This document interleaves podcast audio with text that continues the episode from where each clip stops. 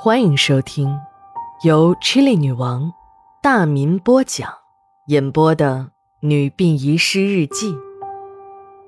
本故事纯属虚构，若有雷同，就是个巧合。第一百零四章，一月二十五日，晴。离奇的事情还远远没有结束。警察勘察完了现场，好不容易才把意犹未尽的围观群众给疏散开，为我们殡仪馆的收尸工作开出了一条通道。说句心里话，这种吊死的尸体比那些凶杀案的血腥场面还令人难以接受。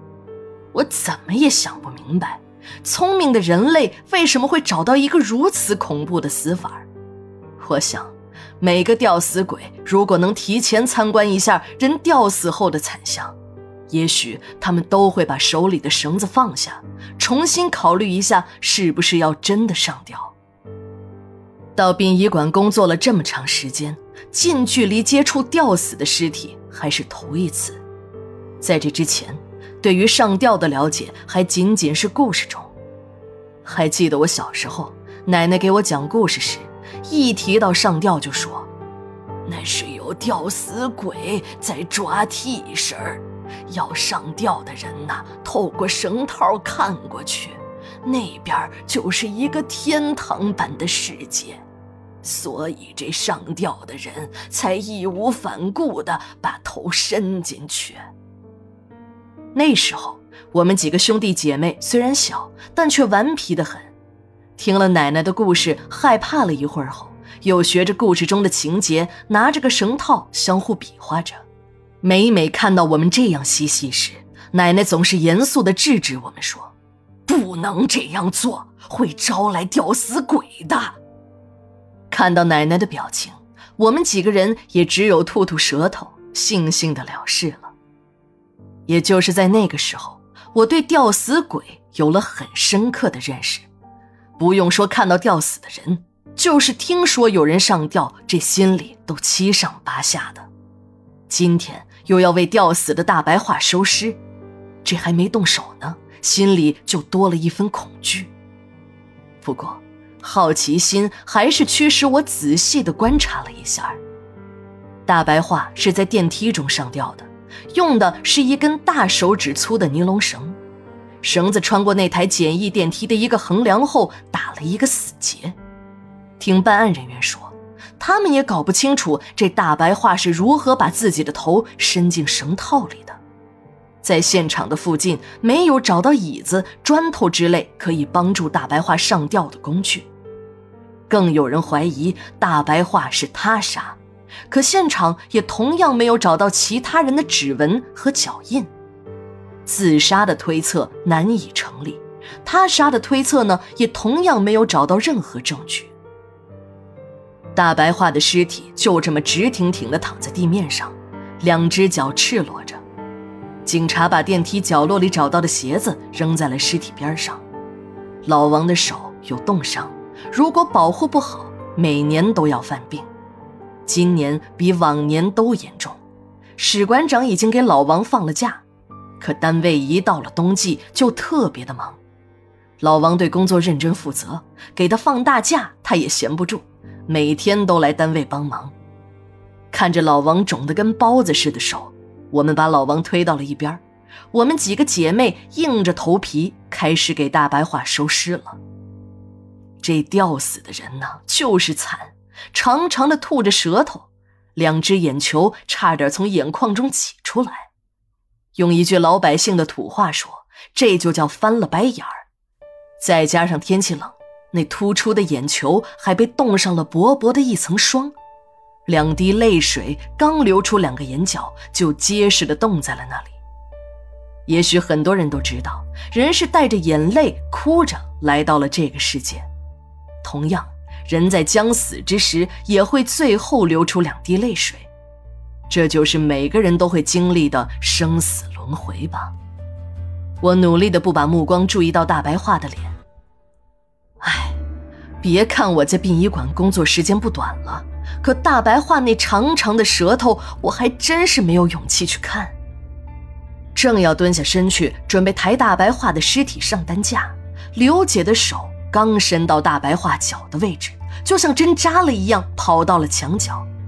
只听得一阵干呕，老王也顾不上手疼了，冲上来就把大白话的尸体推上了担架。我和秦一抬起来就向楼下走。后来我才知道。刘姐一伸手摸到大白话的脚脖子，感觉有点异样，还感觉有一股臭味。仔细看了一眼，那亮黄色的颜色立刻让刘姐意识到那是大白话临死前最后一次排出的稀稀的排泄物，还伴随着一股难闻的尿骚味儿。其实这也不是什么秘密，就是人死之后。神经已经不再控制肛门和膀胱的肌肉，便会产生一个排空现象，那是再正常不过的了。刘姐只是疏忽了，她没想到这家伙居然会拉稀。幸好我这几天一直感冒，就是有再大的味道，我也是没感觉到的。真没想到这感冒倒成了优势。等我们把大白话的尸体抬到了楼下，装上车。却发现刘姐还没有出来。我们正想钻进驾驶室去等时，一阵女人的尖嚎声从楼里传了出来。这个声音我们都非常熟悉，正是刘姐。老王、秦姨还有我迅速地跑进一楼的大厅。这个时候，围观的人群早已经散去，几个办案的警察正在值班室里和老崔头说着什么。听见喊叫声，都冲了出来。刘姐正从一侧楼道里跑出来，脸色苍白，看着我们。刘姐一边语无伦次地说着什么，一边不时紧张地回头指着不远的后方。在人们的安慰之下，刘姐慢慢地恢复了平静，带着我们来到了楼道一侧的水房。这种旧式的办公楼，卫生间和水房呢都是分开的。医院已经停止营业，二楼以上的电源和自来水都已经被切断了。一楼的水电是为了值班人员的方便而留下的。大家来到了水房门口，顺着刘姐指的方向看去，都惊呆了。在水房正中的地面上有一个大窟窿，一个男子的头从里面伸了出来，男子的脸上、伸出的手上都爬满了灰黑色的小虫子。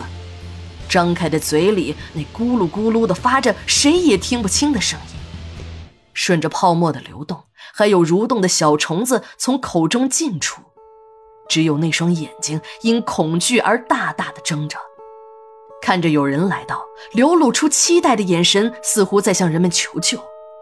这张脸虽然已经扭曲变形了，可人们还是认出了这个人就是大白话的干哥们刘二。都说自古男儿无丑相，可这刘二呢，确实长了一个中国人的绝版脸，和历史上的徐九经有的一拼。不同的是，人家徐九经是好人，而这个刘二却是个十足的坏蛋。